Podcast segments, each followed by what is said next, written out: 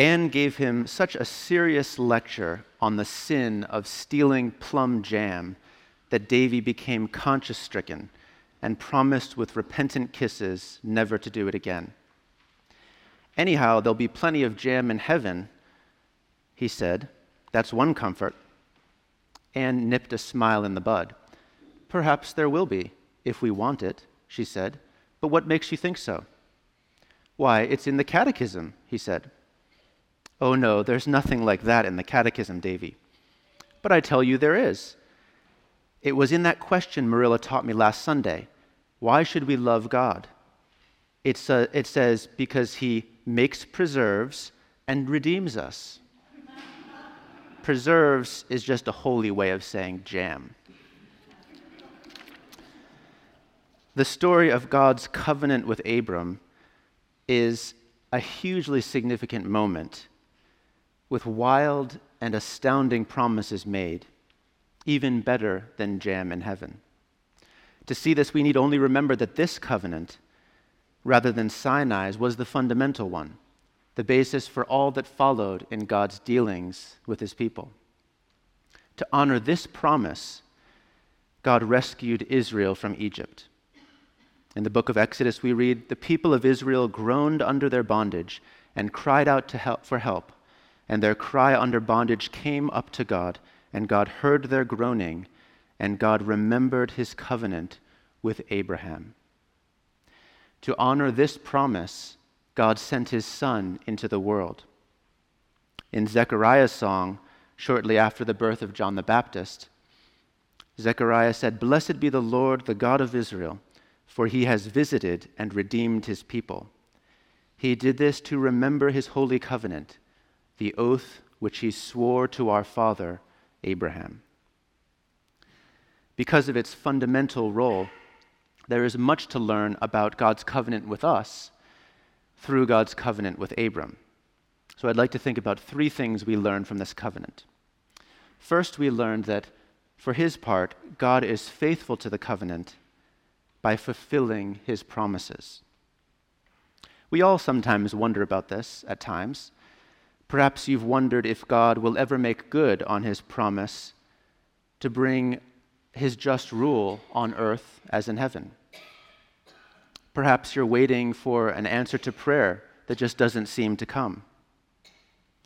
However desperate your situation, think about Abram's. God had promised to give him a land and to make of him a great nation. The problem was, it had been 10 years already, and Abram was no closer to the goal. He had no land in Canaan, no children, and he was old. From a human standpoint, his situation was hopeless. Yet, as Paul would later say, in hope he believed against hope that he should become the father of many nations, fully convinced that God was able to do what he had promised. But Abram was confused. He didn't understand how God's plan fit into his own life, in his own circumstance. And it's important to realize that faith leaves room for confusion and questions. It's just that these take place within the context of a relationship of trust. So Abram asks a sign from God to confirm the promise. God's response? A little unexpected. He says, Bring me a heifer, three years old. And we're told that what happens next is a sign of the covenant between God and Abram. How is that a sign? In the ancient Near East, this was a common practice, a fairly common practice. The idea was to cut two animals in two and put the sides of the animals opposite one another to create a path. And then the two members of the covenant, the two parties of the covenant, would walk through the pieces of the animal.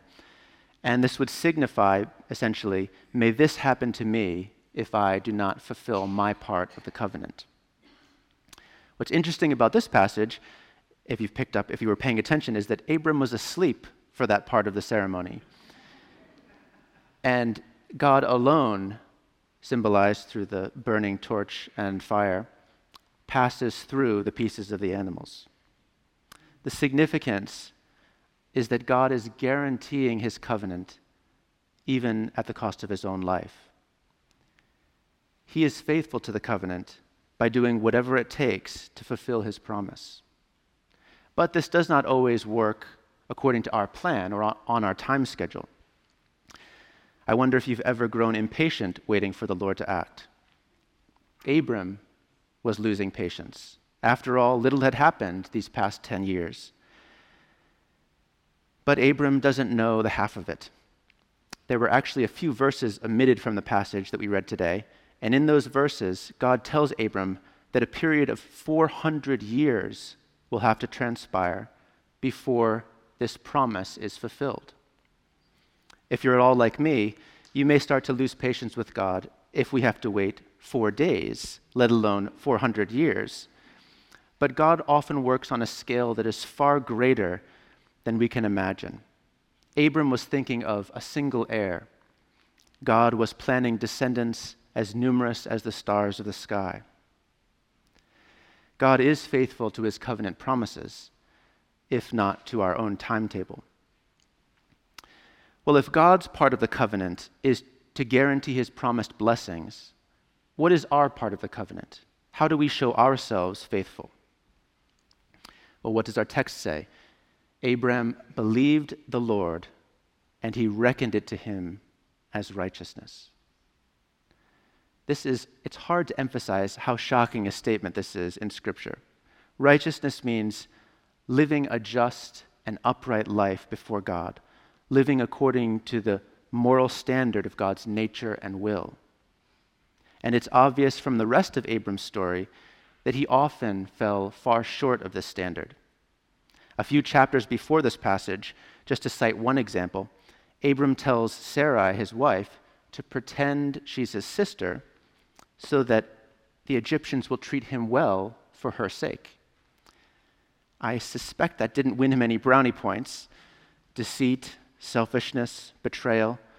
But Abram believed the Lord, and he reckoned it to him as righteousness.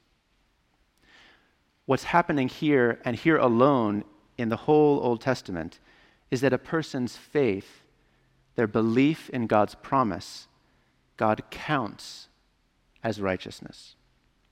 In the same way, we do not keep our part of the covenant by upright living. If it were up to our good works, we would none of us get jam in heaven. Like Abram, we are faithful to the covenant by believing God's promise, and God counts our faith as righteousness. We, mil- we may still, though, wonder how. How is it that God can count our faith as righteousness? In the sign given to Abram, God promised to make a way, even at the cost of his life. Though Abram could not, could not know how this would be, he nonetheless believed. And we see in Abram's offspring the righteous one who made many righteous through faith at the cost of his life. Why should we love God? because he makes, preserves, and redeems us. Davy would have us believe it has something to do with plum jam, but we know it's even better than jam in heaven. Blessed is the one who comes in the name of the Lord.